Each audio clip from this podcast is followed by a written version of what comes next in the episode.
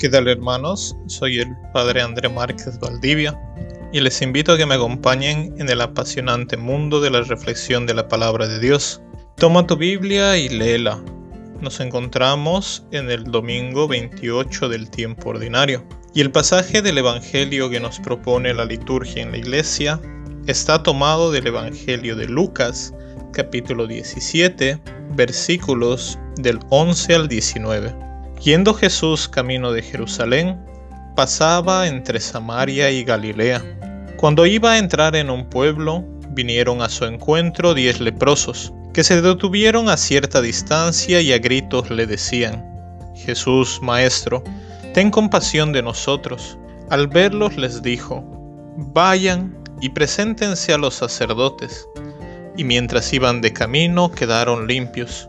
Uno de ellos, viendo que estaba curado, se volvió alabando a Dios a grandes gritos, y postrándose rostro en tierra, a los pies de Jesús le daba gracias. Este era un samaritano. Jesús tomó la palabra y dijo, ¿No han quedado limpios los diez? Los otros nueve, ¿dónde están? ¿No ha vuelto más que este extranjero para dar gloria a Dios?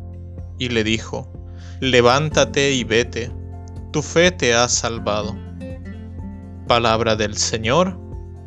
Gloria a ti, Señor Jesús.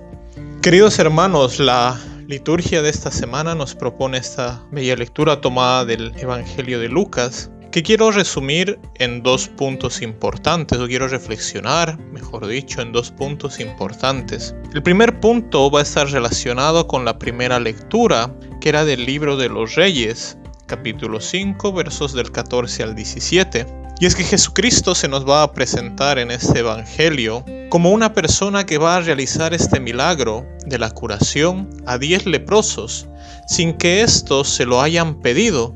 Ellos simplemente lo miraron y le pidieron que tuviese compasión de ellos, que pudiera sentir un poco de ternura. Pero más allá de sentir una simple compasión, de poder apiadarse de las necesidades que tenían o de poderles tener compasión, Jesucristo va a realizar una acción concreta y es que los va a curar. Del mismo modo que aparece en, la primera lectura del libro de Reyes, Anamán, ejército del rey de Siria, que va a entrar dentro del Jordán por órdenes de Eliseo, aquel profeta que va a aparecer como un colaborador, como el discípulo del gran profeta Elías. Eliseo le va a mandar a este general sirio, a este extranjero, que pueda introducirse dentro de las aguas del Jordán para así poder curarse. Y este tiene un sentido también.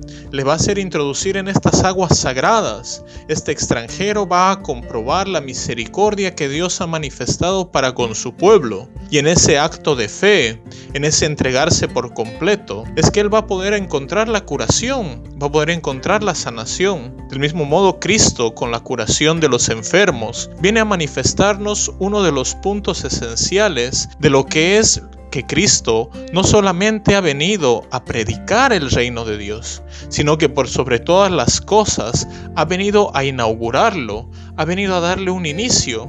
Y esta curación de los enfermos es uno de los signos de la presencia de Dios, que el reinado de Dios ya ha comenzado y cuyo inicio se ha dado con la venida de Cristo. La curación de los enfermos tiene que ver que en el reinado de Dios no solamente hay una curación material, no solamente hay una curación corporal, sino que debemos de considerar que en el tiempo de Jesucristo cualquier tipo de enfermedad era considerada como un castigo divino era considerada una persona que tenía que estar fuera del entorno social. Era no solamente castigado por el dolor de la enfermedad, sino que debería permanecer aislado en las periferias de las ciudades. No podía inmiscuirse junto con las personas, no solo por el mal físico que tenía, sino porque cargaba un mal moral dentro de él. Y más aún, los leprosos eran una manifestación del pecado en sí mismo, la manifestación tácita de la existencia del pecado en medio de estas personas y de esta familia. Es por eso que Jesucristo, una vez que los ha curado, les va a enviar que puedan presentarse ante los sacerdotes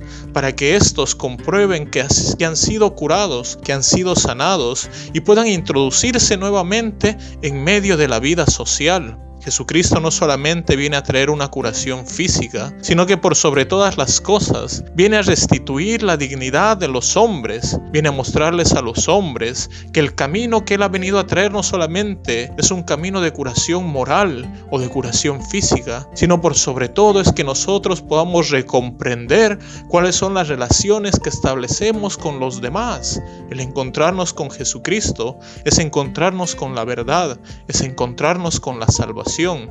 Es de alguna manera que todos nosotros podamos encontrarnos en medio de hermanos, con un Padre común que está junto con nosotros y que tengamos la tarea de poder a cada uno de los hermanos que se encuentran fuera de estos nuestros círculos sociales, de poderlos hacer ingresar, de poderles restituir esa dignidad que se les ha arrebatado por culpa de las injusticias, por culpa de la pobreza, por culpa incluso muchas veces de algún acto que hayan podido cometer, mostrar siempre este rostro misericordioso que Dios manifiesta.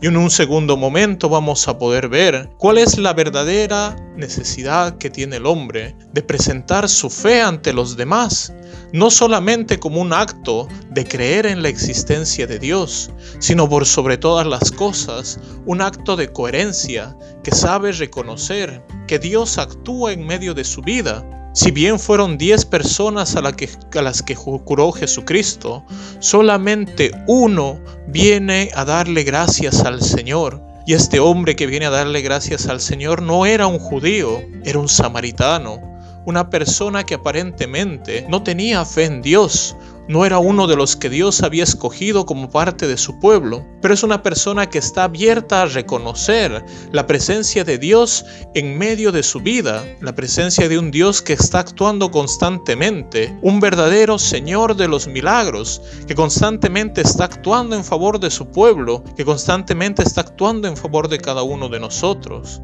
la celeridad con la que vivimos en este mundo, muchas veces nos impide que nosotros podamos reconocer esa presencia viva y real del Señor. Creo que debemos devolver a lo que San Francisco de Asís ya reconocía en esta linda oración. Alabado sea Señor por el hermano Sol, alabado sea Señor por la hermana Luna, las hermanas estrellas, alabado sea Señor por mi familia, por los instantes de vida que nos regalas, por cada milagro que a diario recibimos, por la salud que poseemos, por el amor que recibimos, por el amor que damos. Durante nuestra vida normalmente estamos constantemente agradeciendo por cosas, pero démonos cuenta cuántas son las veces en que realmente nos hemos sentido agradecidos, han sido las veces en que alguien ha actuado en favor nuestro. Hagamos un espacio siempre en nuestra vida para poder detenernos, para poder analizar, para poder hacer un alto en medio de toda la celeridad del mundo y reflexionar en estos pequeños detalles, en estos milagros diarios, en estas acciones que Dios toma para cada uno con nosotros en cada momento y que podamos ser como este leproso agradecido que vuelve a glorificar a Dios alabarle y darle gracias por todas las cosas que recibimos en el día a día.